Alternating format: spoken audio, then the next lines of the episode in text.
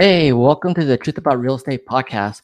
Today I have special guest Chris Prefontaine. Chris is the founder and CEO of Smart Real Estate Coach and it's all-in-one real estate investing and mentorship program that helps investors of all levels to find success. He's an expert on buying and selling on terms and real estate coaching. Hey, Chris, glad to have you on the show. How's it going? Good to be here, Matt. Oh, it's going awesome. Thank you. Thanks for having me. Yeah, so let's get started. Let's talk about, you know, how did you get into real estate? And you've been in the business for quite a while now. Yeah, thanks for dating me. uh, uh, yeah, I've been at it since 91, 1991. Um, you know, how did I get involved? I, I hung around. My dad had a family business. It was not real estate, but he he had brick and mortar buildings and he would build them himself and then he'd lease them back to his company. And as a young kid, I, I didn't understand that. It took me a while to get my head wrapped around. I said, I remember saying to him, You're the same person. What do you mean you build it and you lease it to your company? So once I got to understand that, then I hung out with uh, some of his contacts who would go and flip land. So I was just around it uh, directly and indirectly. That's how I was. That was my foray into the business, and then uh, started building some homes. I was never a builder, but I had a friend that would do the field work, and I would do the you know the inside work, so to speak. Then uh, journeyed to a realty executives franchise. So I put my realtor hat on for a while and broker hat on. Sold that to Coldwell Banker in 2000, and that kind of started the journey of coaching and doing my own investments. However, that led to the great uh, I call it the, the debacle in my book, and that was the 08 crash. And yeah. so that just pushed us to re-engineer everything to what we're doing today, which I'm sure we'll dive into. Nice. Wow, that's a that's quite a bit of uh, things. Let's dive into some of it.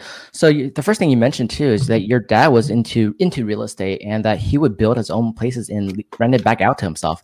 That sounds exactly like kind of McDonald's. You know, that's actually really smart you buy you know you buy the property you own it you build it and you lease it back out to someone or to yourself um you know mcdonald's leased out and franchised right yeah. that's a smart move because you're actually creating a lot of value that way you you know you own the asset which is the most one of the most important parts of the business anyways yeah i did it on my own building actually so right now i'm at my home office but my mm-hmm. building's five minutes down the street i bought it on terms so no banks we'll talk about that later but i also lease it to all of my companies Plus, I have two other tenants, so it's super lucrative. Obviously, you pay yourself top market or higher rent, and there's yeah. some tax advantages built in.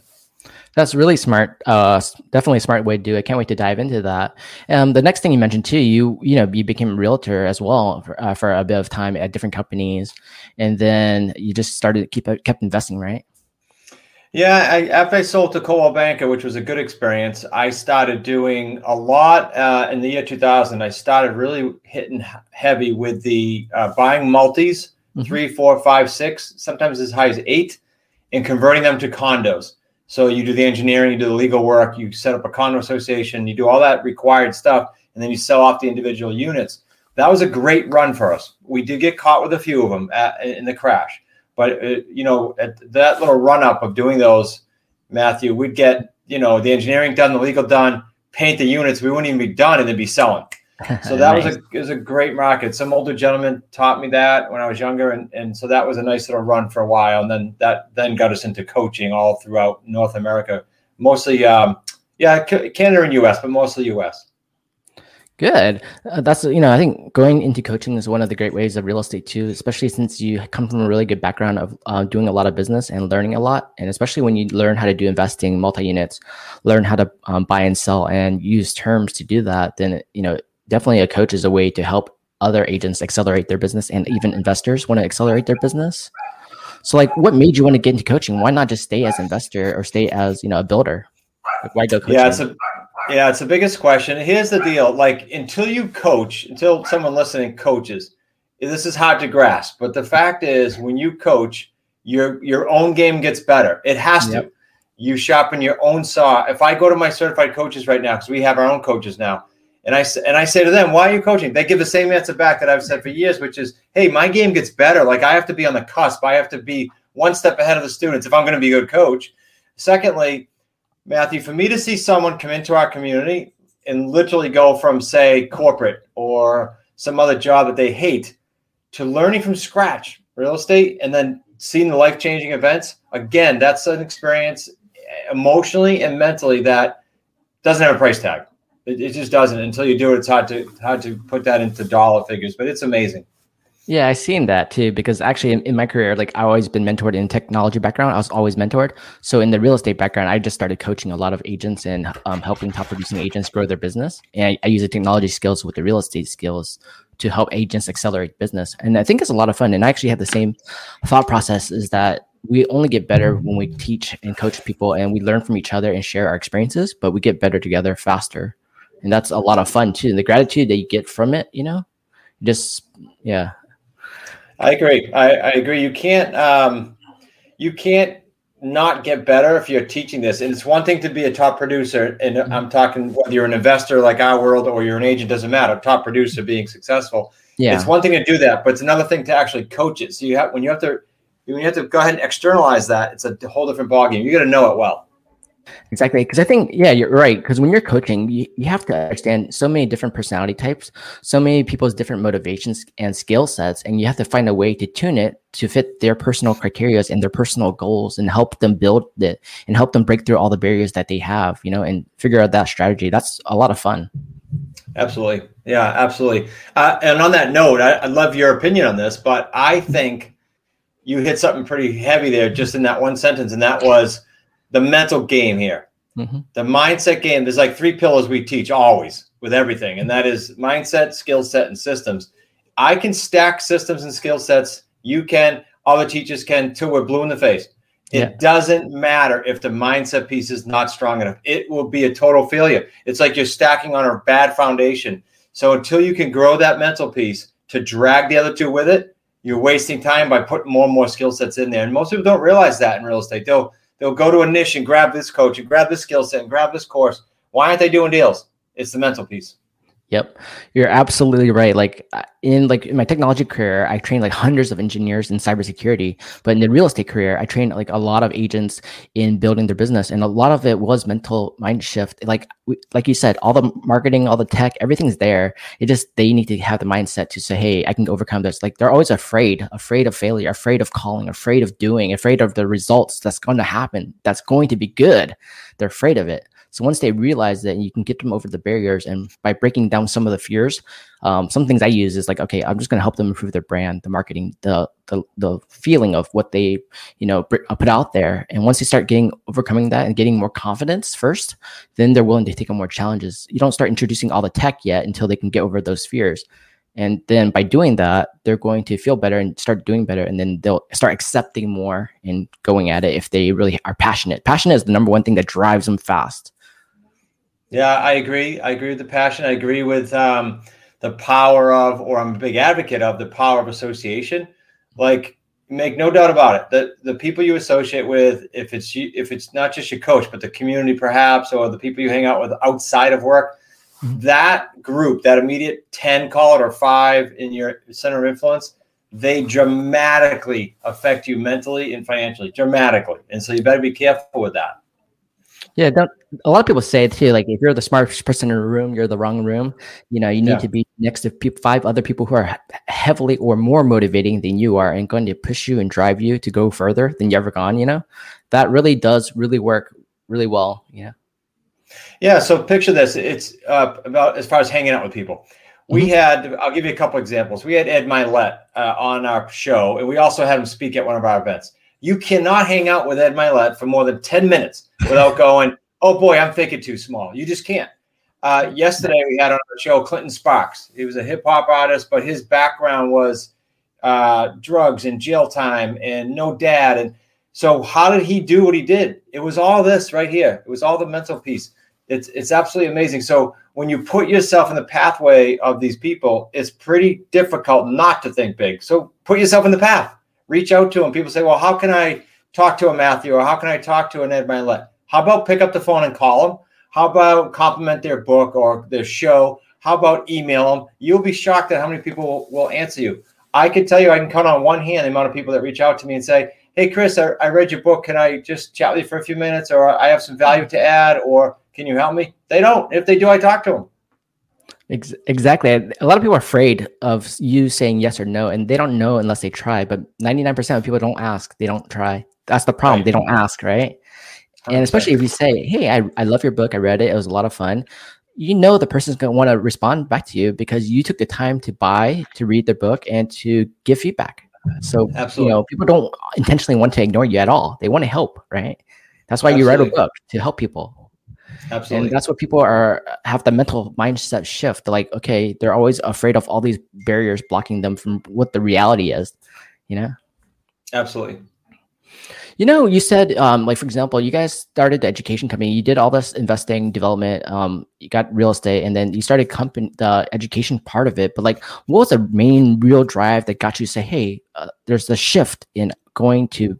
I want to be a coach. I want to help people. I want to uh, coach them and mentor them." Like, what shift caused? What what, what caused that?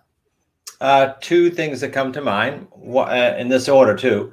One is um, a gentleman from the War College. We have a War College here on the island in, in Rhode Island, and he was going back to civilian life. He had had a few tours to Afghanistan. He heard about us, young young gentleman, but he said, "Chris, I've been in the military for I think it was eleven or twelve years. I'm done. I want to go back to civilian life. Before I do that, can you teach me how to do some real estate the way you guys do it?" Hmm. So, long story short, I coached him, but I also started in coaching him, realizing how powerful it is what we're doing, buying and selling on terms without banks. And so that started us ramping up the thought process of, hey, let's go ahead and do this. But in doing that, we figured out, wait a minute, there's an enormous gap in the real estate education industry in general. And the, yeah. by, by gap, but I, I mean this, I mean time from when you take a course to time when you do a deal. And sometimes that gap, sadly, people don't get out of. Like they buy a course, buy a course, buy a course. They never do a deal. So we developed a model that takes them by the hand, locks arms with them, gets in the trenches with them, and does the deals. Like we don't just sell and say, see you later, good luck. We say, let's do it together and we revenue share. And there's no better way to learn than that. And so we, we realize we're filling a huge gap there and it's hugely important for us to do that. We're all, so now we're all across North America because the model works. That's a really good model because eh, especially in real estate, like I came from technology background, the real estate industry is still really old. Like for the real estate agent wise, right? It's like really they need to be up to speed to 2021 and there's so much tech involved. And it's not about the tech really, it's about the relationship, but the technology helps you accelerate the relationship faster and easier, right? And to maintain and sustain the ability to scale. That's the hardest part that they don't realize.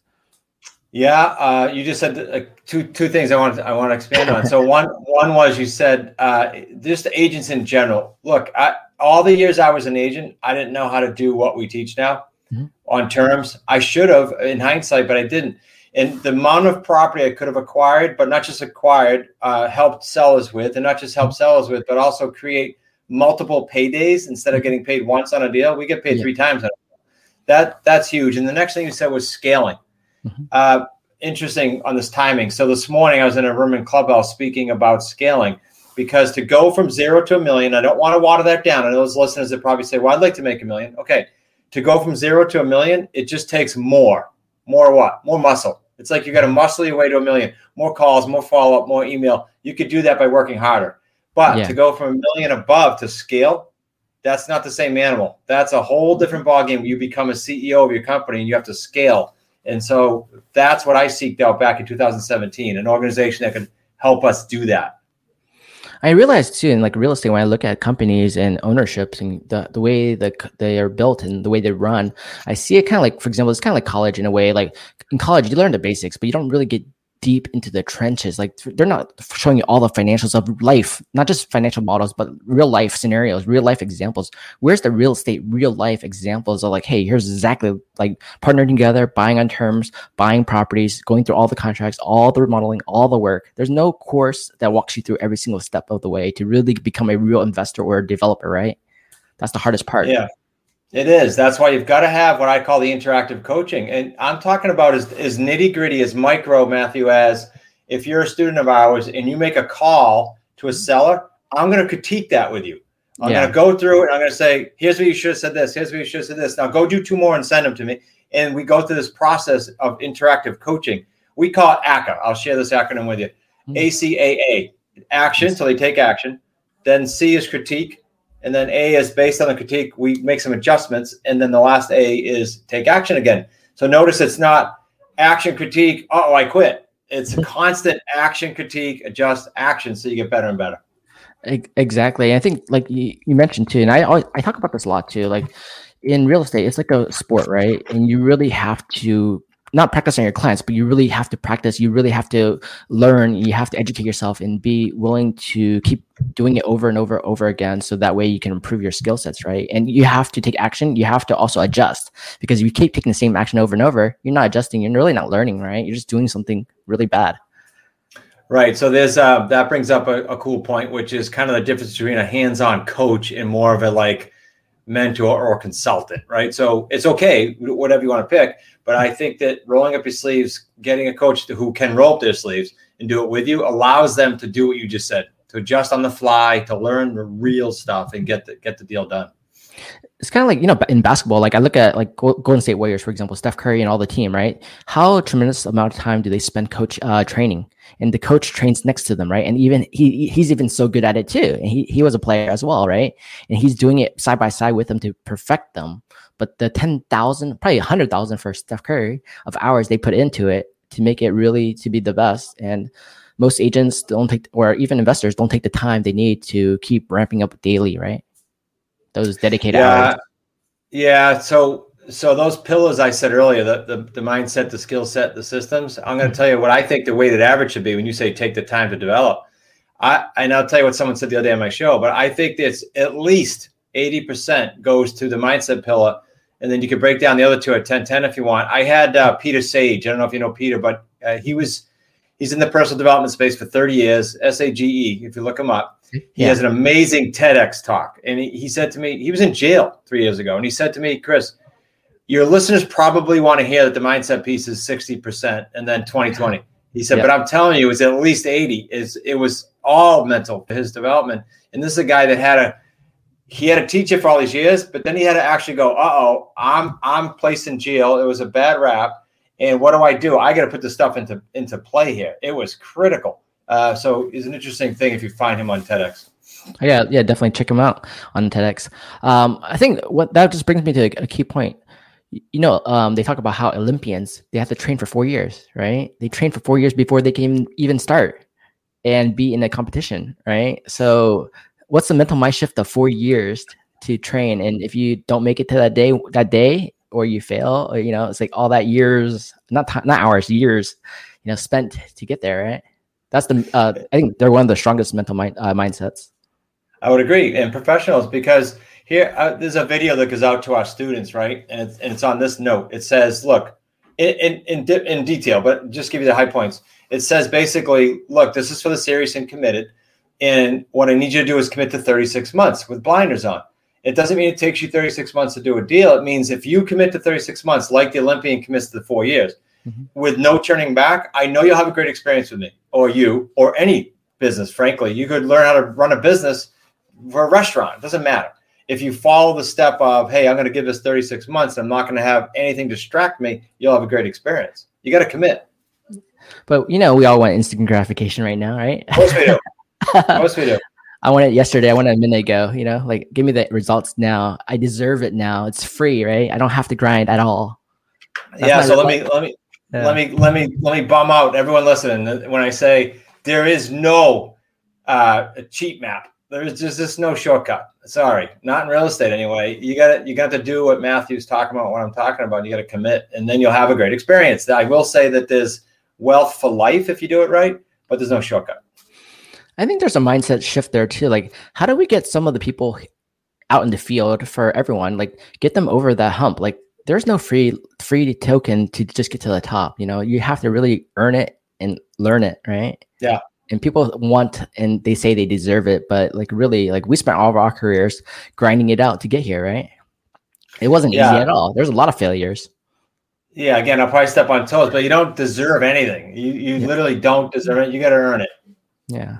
Uh, Gary Vee says a lot of time too on all his stuff. He says like none of us, you know, we're all, you know, all the bad words, we're all there, right? And we have to make, really make it and push ourselves to get there. And look at past experiences from all the top people. They went through a lot to get there, right? How many failures did Elon Musk go through? Disney and everyone else. Yeah, I think um, I just heard a stat on that note the other day. There was two things I picked up on it. One was Oprah Winfrey. They told her she wasn't fit for TV Yep. And then the other one was Dr. Seuss. I think he got rejected 27 times. I, I it was yeah. probably an old stat, but I just revisited the other day in, in, one of the books I heard, or audiobook. And just think of things like that. And you and I could t- probably find thousands of those stories. They're out there, and we gotta we gotta be one of them. Yeah, and I think that it's just that the mental shift to really focus and to be able to get through those barriers with all the naysayers out there in the world and try to get rid of some of them, you know, especially ones you can, and just keep focusing with the right mindset that you want to be where you want to be, and you can you could get there if you really you know are good at it. Except for when they talk about sports, if you're not good and fit and tall and whatever, you might not be able to get into it as easily, right? Some of those are yeah. challenges.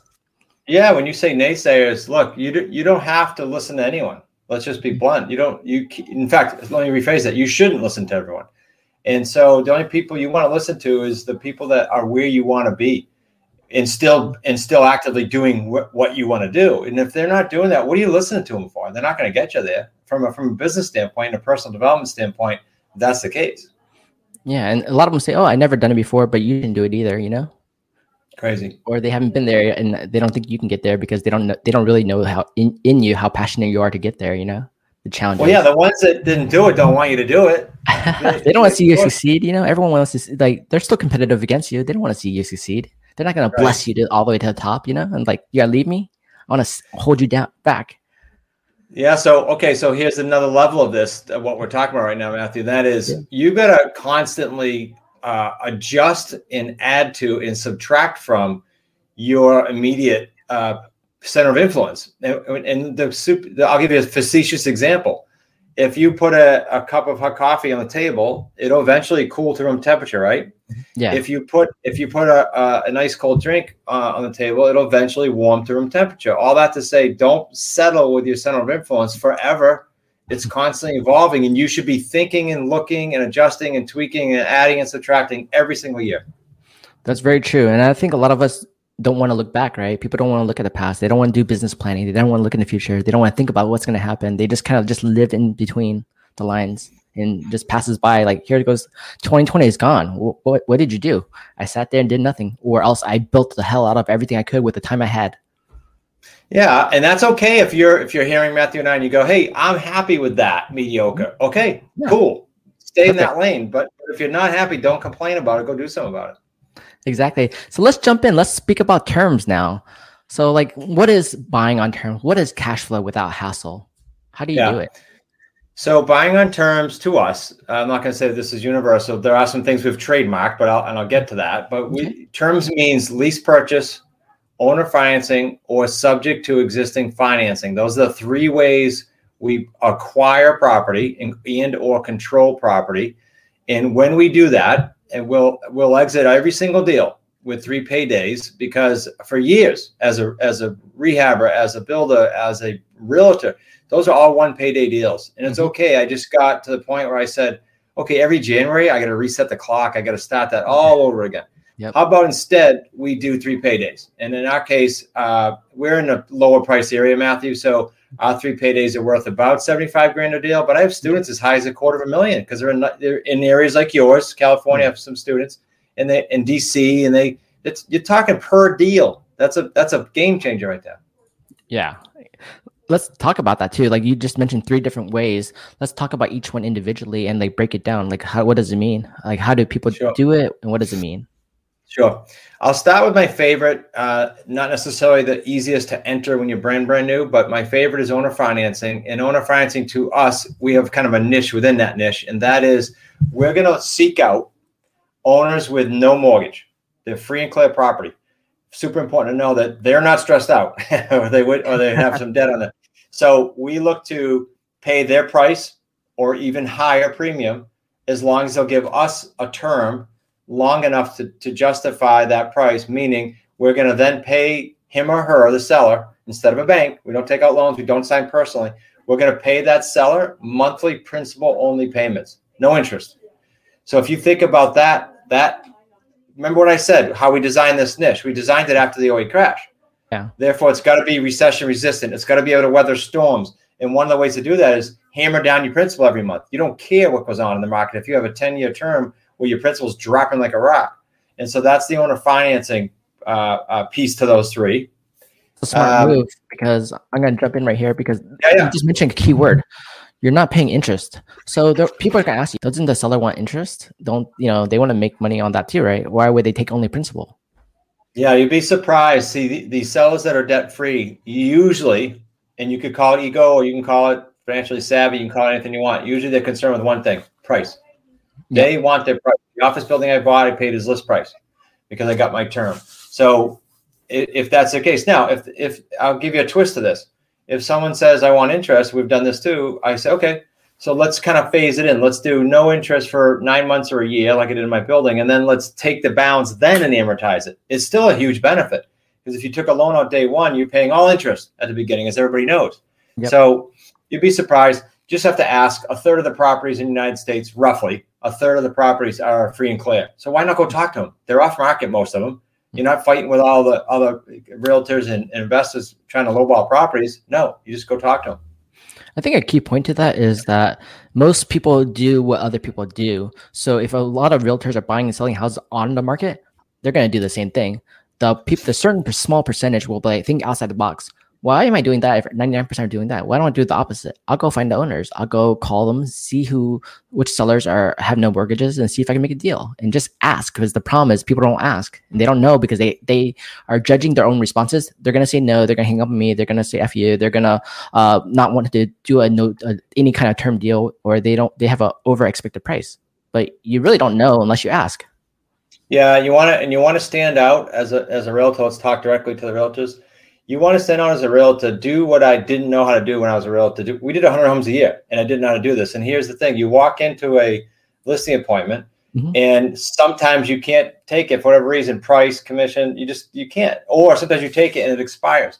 How yeah. about if you learn how to buy it on terms, and now the seller is like happy as a clam because you either can sell it conventionally for them or you can buy it, whatever works best for them, morally, ethically, and financially. You're a hero. And there's yeah. not anyone else in your marketplace unless they were trained by us the right way. There's no one else in your marketplace that's going to compete with you. Nobody. You're standalone.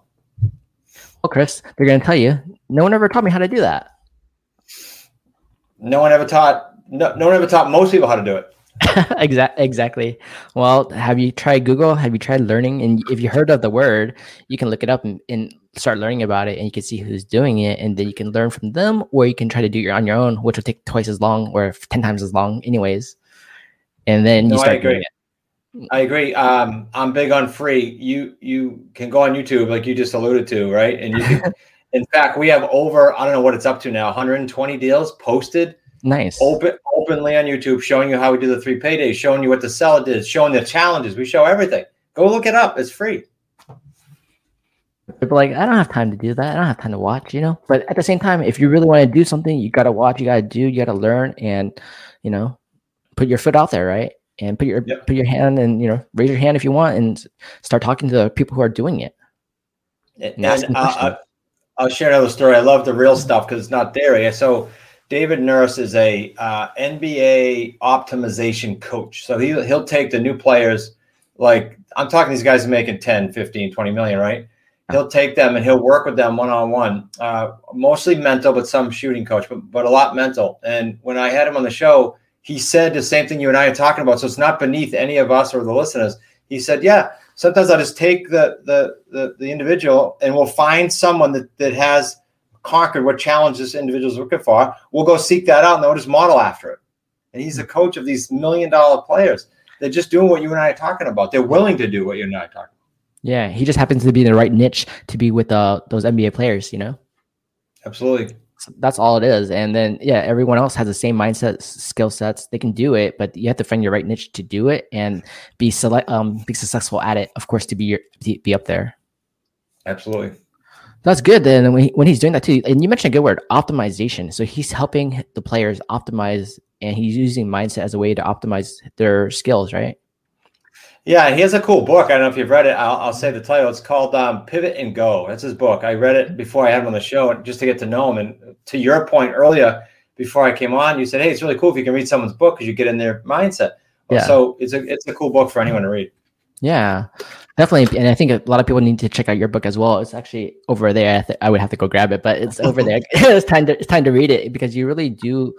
Books really help you learn a lot from the individual who wrote it, and they're writing it to help the audience, right? And that's a great thing because you're sharing your internal, you know, failures, your internal successes, gratitudes, and just motivational inf- and good information, and that helps a lot. And will it really we all need to take the time to read more to learn more from everyone who's doing it you know of what we want to do Absolutely. So let's talk more about the terms now. So you mentioned one was owner financing, talking to um, owners and figuring out either price or interest in terms that fit them, and that's one of the models there too. Is there any challenges to, to that model? Like, what do you, what comes across when you talk to sellers uh, about that?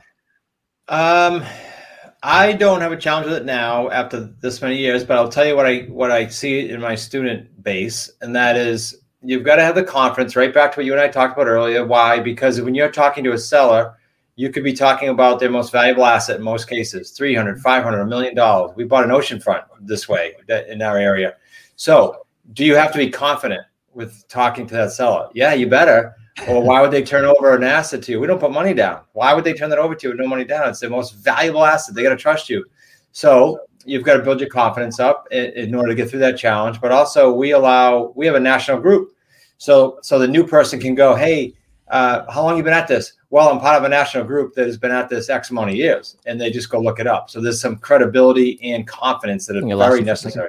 Okay. Good. Can you, can you repeat that one part? Sure.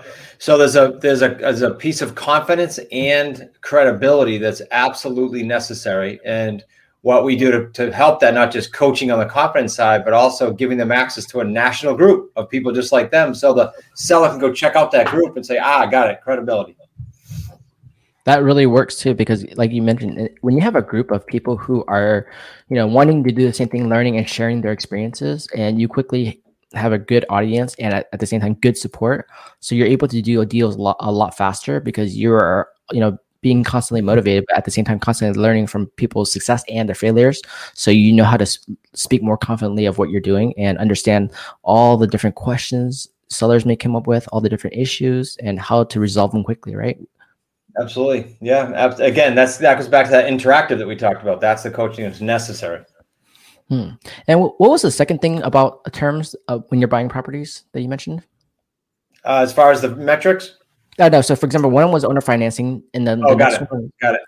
Uh, lease purchase. Lease purchase is yeah, super easy entry for the new person. Why? Because deed never transfers. All I do is I speak with Matthew. Matthew's my seller.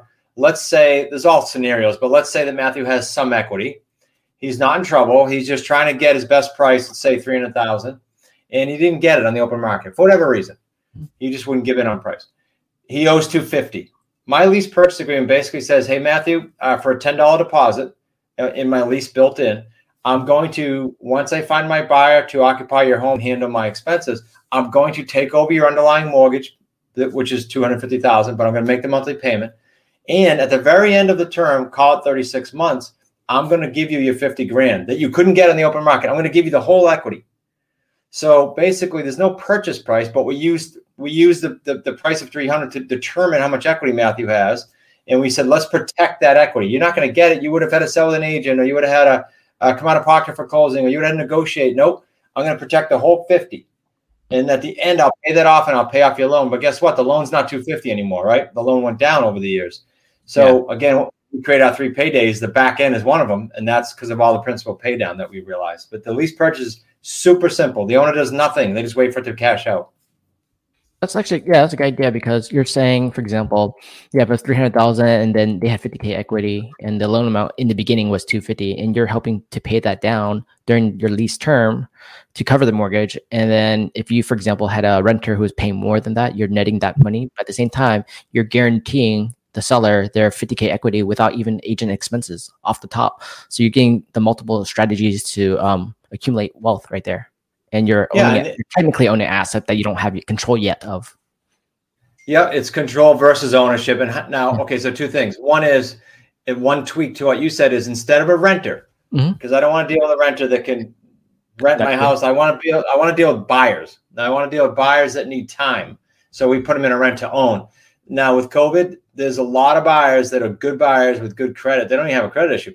They have some maybe reserves they have to build up because the banks have made it tougher so there's a whole bunch of these buyers that need your help right now, and you can help them. It's super important to know. So a tenant buyer versus a tenant, different mentality altogether. That's very true, and a, a, really good point too. Because you, when you know a really good qualified tenant buyer that wants the property already too, that's a really good example, especially in some areas that can afford it because the income is so high that the equity might or their savings might not be there just yet. Right. But you right. know they're going to be able to support it and they want it, um, you know, and then doing it uh, as a way to lease to buy it or a, re- a renter to owner, and you're already con- you're controlling this part of it, but then at the same time you have a new tenant taking this part so that's a smart move. And I think that comes down to like creative financing, creative buying and selling, and understanding different methodologies that normally people don't teach you and you don't think of yourself. You have to learn it from someone to do this. Yeah, that, absolutely. Yeah, because remember, uh, Matthew, mm-hmm, go ahead. You said sorry. You said the word creative. Uh, I, I don't know how many of your listeners are tied into Clubhouse yet, but mm-hmm. uh, we have a room called Wicked Smart Real Estate. It's all it's all we talk about is creative real estate. So if if you know if this starts to resonate, go to your point earlier, go seek it out. It's free.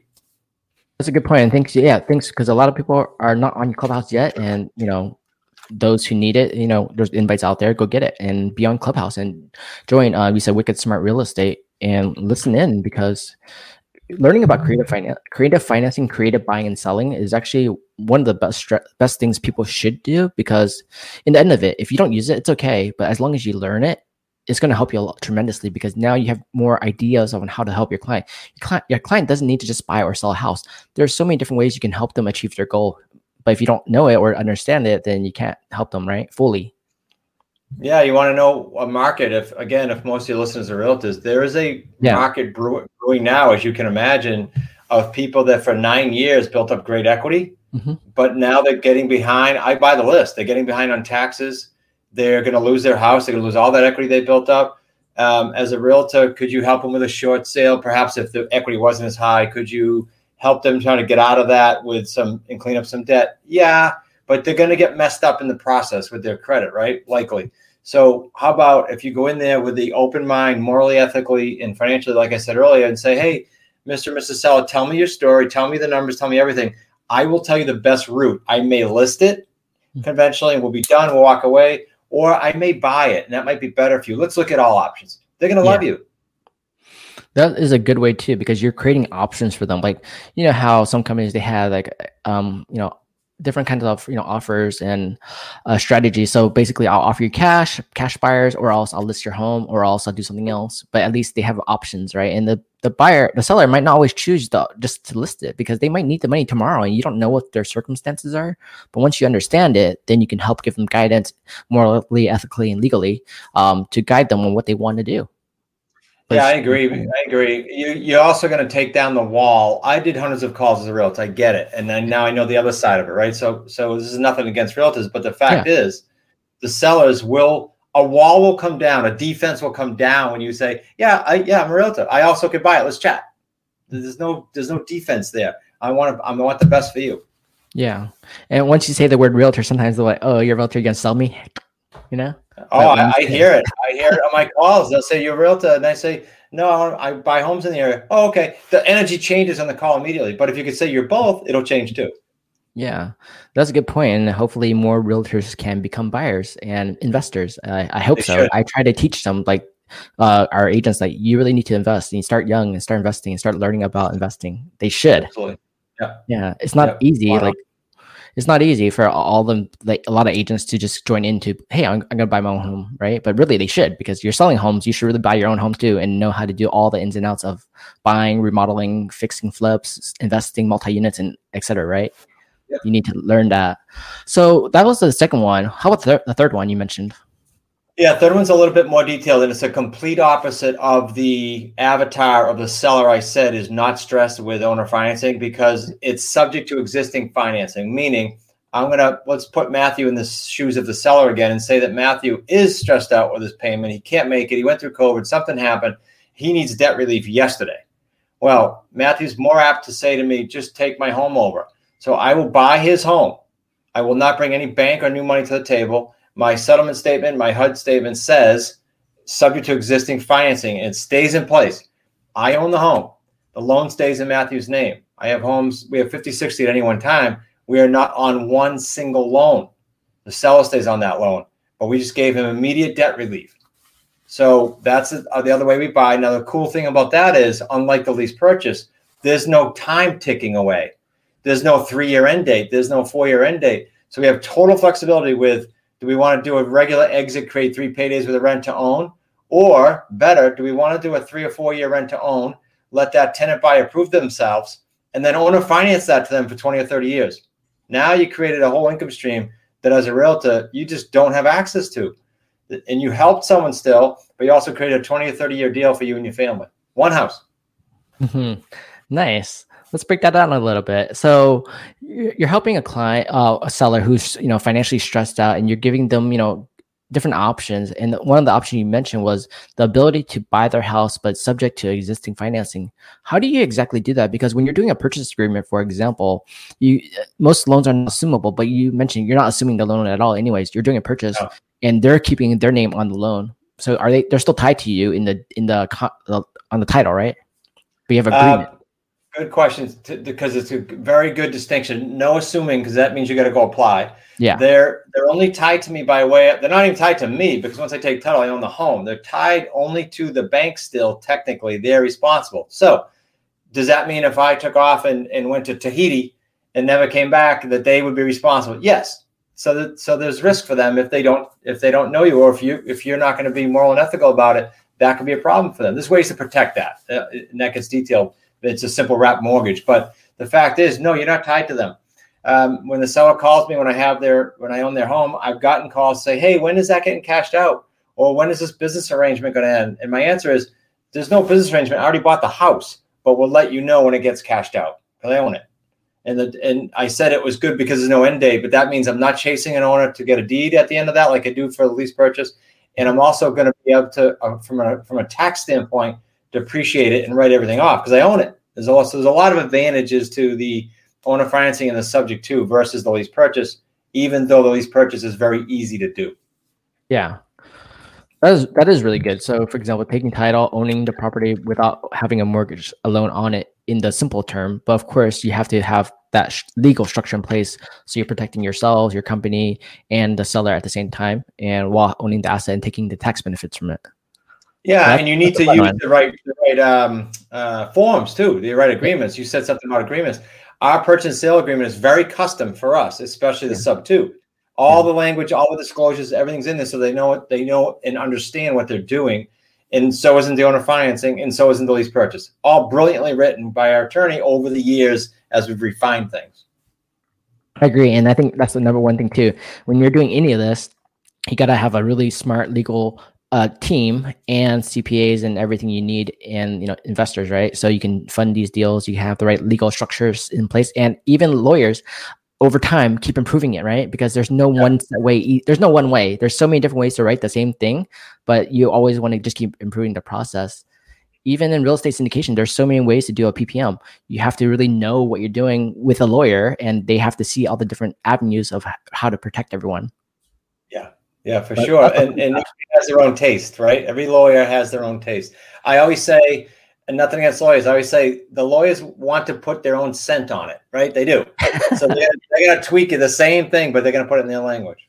Yeah, exactly. And sometimes sometimes that's good and bad, um, depending on what you're doing or what they're doing. But it's always fun to kind of go through that and like learn a lot about it and how people think about it, right? And different yeah. outcomes. And yeah, even them, everyone's learning forever. Okay, so those are like three different ways to buy and sell on terms. And then when you have when you coach new um, new investors, for example, who want to do this, what do they generally start doing first? Um, we have like I just started a gentleman this week, and uh, I met him on Clubhouse actually, mm-hmm. and he came into our program and we worked together. So the first call was all foundational. It was let's set up your lead generation, let's set up your CRM, Let's make sure you understand what the bank accounts and the legal structure will look like, all foundational. And then the next call, already the second call next week, we'll start having him generate leads. Already nice. talking to sellers. Yeah. So it's we we teach our our foundational course, Matthew. Mm-hmm. There's no like shortcut. There's a foundational course that teaches A through Z what we do as a family. It's myself, my son uh, Nick, and my son-in-law Zach, and we do nice. the same thing every day. So all we do is trans pose that information to the to the people starting. It's we're in the trenches every day, so we understand yeah. what's going on. We understand since COVID, we get it, and so we just share the same stuff with the students. I think that's the best way. Like for example, I I hear some really successful coaches. They're the one in the trenches. For example, they'll be in a bullpen. They'll be calling with all the agents around them, and, and um, they start talking. You can hear them, but at the same time, they hear you too. When you're talking, they like fix this, fix this, fix this, change this, change yeah. the tone, change the voice, change the sound, and they just get better at that. But if you're just sitting here, okay, here you guys go, figure it out. You can do it. You know, it's a little bit. Yeah. It's different. It's different, right? Entirely. It's what i said earlier about rolling up your sleeves and, and, actually getting in the trenches. I understand that. I was in i again i was a realtor and i and i had trainers that i'm sure you've heard of and probably still yeah. work with it. And and they were very interactive. Yeah. I think interactive helps a lot. So like during this time period too like are people really selling right now? It's you know for example it's covid. It's um, no one's buying no one's selling. There's no money and the economy's going to crash uh, it's interesting as as things got hot and heavy. So so when COVID started, there was uncertainty. When there's mm-hmm. uncertainty, people need a guide. I mean, consumer indexes tell you that they need a guide. So our our properties tripled all across uh, U.S. They tripled how many we were taking, us and our students, tripled like in three or four months in a row. Yeah. Then things, now people started getting, oh, I got to sell, and things get hot and heavy right now in most markets. It's just starting to take a corner now. So it's just starting to get to the point where now sells a little bit more susceptible again, like they were about a year ago, to selling on terms because they're not as I'll say I'll say comfortable, but really they're not as cocky that they can sell tomorrow. Things are yeah. starting to change already, and so there's a lot of transactions being done. But I will tell you, in the terms world, for the next nine to twelve months, you have an opportunity to literally stack up a decade of income if you do it right in these three paydays. You really do. There's like a window here where there's still uncertainty. So you have a chance to help a lot of people. And as a result of helping a lot, you stack up your three paydays. I agree with you right now. And let's say, just for example, one market one market might be really hot. That's okay. Go look in a different market. You'll you'll find a lot of people to help. You know, it's not always that one specific area that you need to be in. You know, I love it. I love it. Spot on, Matthew. You said it because people say to me on shows, "What What do you think about the market? What yeah. Which one?" Yeah. There's mark there's submarkets all over the country. Yeah, let's say there's a billion submarkets. Go find it, right? Yes. You're not stuck in, for example, you're not stuck in New York or San Francisco, California, or Miami Beach, right? You're you can have so many opportunities, even like five minutes away, if you look in that market, the submarket, right? Yeah, and then within the submarket, there's different niches. I had a gentleman on my show mm-hmm. yesterday. You'll love this. He he was he used to be in the FBI. Then he went to Hawaii, semi-retired. Then he said, "Oh, this isn't what it's cracked up to be. I want to do real estate." So he learned real estate he travels in an RV, towing uh, towing some of his toys, and he focuses on one market. This would be great for the realtors. He focuses on probate okay. because if you look at the baby boomers, 78 million of them. You fast forward to 2026, there's only there's only two million. That's a big number of probate of, of homes of families that are going to need help. That's what he focuses on, and he and he exits them on terms. That's how we met. Nice, pretty pretty interesting. So go find those. You, you're never going to run out of those. Yeah, but I want to do what everyone else is doing, the same exact thing, and be com- highly competitive and, and not win easily. Crazy. I think that's called insanity, right? Sometimes it's called insanity. But you're right. There is probates, there's divorces, there's so many different avenues you can choose, but you really have to just be open to what you want to do and see. You like luxury homes? Perfect. You like condos or you like fix and flips? You like dirty stuff? Right. That's fine. Just right. figure out what you want quickly and then start doing it and learning from the best who do it. Right. So like Spot buying on. and selling terms, you want to learn about that, then start talking to Chris, start learning about buying and selling on terms, figure out which part. Do you like to do uh, lease to own? Do you like to do, um, for example, seller financing, or do you want to do, you know, uh, buying it and holding on title and let them, let them carry the financing? There's options that you can start doing. What are some of the challenges that you have to help new uh, new students get through in the beginning stages? Like, how do you help them break through those barriers, or what, what do they have? It's usually not skill set. It's usually the mindset. The only skill set piece that does come into play, that's an easy one, and then I'll go to mindset, is the scripts, as you know. Mm-hmm. You gotta you can't I don't care if you're an agent or investor or both, you cannot go forward without being the master of the scripts because then that crushes your confidence. You got to get to the point. I remember as an agent, I did this where I was brand new and I would sit every morning just read the scripts. Why? Because I couldn't wait to get on the phone with the seller because I already had the 10 or 12 objections I know they're going to ask me. It's not brain science, but you got to get to know them you got to role play and you got to get good with that. And so people have a fear of doing that. That's that's the skill set piece. But on the mindset piece, it's much deeper. Unfortunately, it's much harder because people have to get out of their own way, and it just depends. People have different paradigms, so there's not one mental piece we train on. But Matthew, part of our academy, we have different courses. but there's two main courses in there. One was done with myself and Dr. Joe Vitale from The Secret, and one was done by a gentleman who used to train agents, and he's an attorney and a speaker, and he passed away. He was a good friend of mine. So one is called the 31 Day Billionaire, and one is called Money Makeover. Why those in our courses as investors? Because it's the mental game. Yeah. And why why do some students come out of the gate after taking our course on the skill set side of things? Why do they come out of the gate and do a deal in 30 days and others take 365 days? They took the same training. Yeah. So why why is that? It's the mental piece. I know it's so tough for to help people and to even for yourself, like for ourselves, it's hard to break through some of them sometimes. Like you know, it is there. And easy when you're a coach, it's easier to see them, and even for yeah. yourself, there's still a mental barrier, a uh, mindset barrier to break through it. But you know you can do it. You just got to get it done. But at the same time, when you're helping students, you got to help them overcome them. Some of them are clouded and just just you know um you know figuring out all the things that are going on in life i understand that but help as a coach it's good to help them break through those barriers and easily see it but you're right 30 days versus 365 days a tremendous amount of time and difference like yeah everyone's smart you just got to break through those things that are blocking you from being to from being your best yep absolutely so what's some of the big for example like when you're starting out you're doing this how long does it on average, let's say if you had 100 students on average, how long does it start for them to actually get their first deal in? This is good. So we one of the metrics we track is called TTFD, time to first deal. Okay. Uh, because why? Because that that you're not leaving if we can get you to your first deal quickly, right? Why yeah. would you? It's it's too lucrative. Um, we're at about uh, somewhere between 120 and 140 days right now. Not That's bad. really good. Now, yeah. what's what skews that? the person that has some blocks, it takes a year. But also, what skews that is the person that comes out of the gate. Uh, Jeff from Seattle comes to mind. Comes out of the gate, goes gangbusters, is not afraid to call, calls hundreds and hundreds of people, and does a deal in 32 days. That's probably worth 60, 70, 80 grand.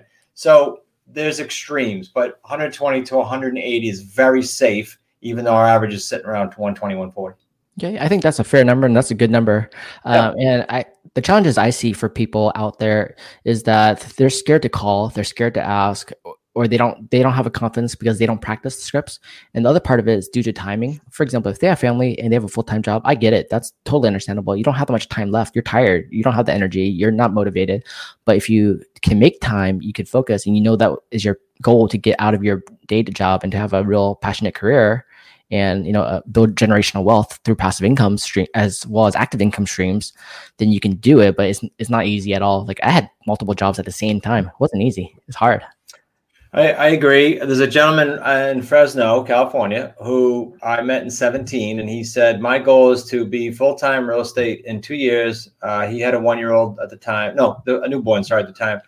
And he was commuting every day and working 12 hour days and Saturdays. And he was a top of his game in that job. But we set a plan up and it took what you just said. He was calling on his way to work. He was calling on his way home from work. He was fitting it in wherever he could because he had a set game plan that he committed to. In two months later than two years, so it took him 26 months. He's full time, and then he progressed, and he's one of our coaches. So nice. back to our uh, first 10 minutes of our chat today. You got to commit. He committed. You can go, ah, oh, try it. Maybe it'll work. No, I'm going to do this in two years because show me the path. Yep. I think that's the best way. When you can sense a student wants to commit now and you can see in their eyes that they want to commit and that they're willing to do it and they know uh, by for example hey if i'm driving to work that's 30 minutes there that's 30 minutes back i can make three five ten calls i can i can listen to a 30 minute podcast i can listen to right. a course i right. can not, i don't have to sit there and just drive i don't have to sit there and just listen to music i right. can read i can listen to audiobooks there's so much time that could be taken to be used.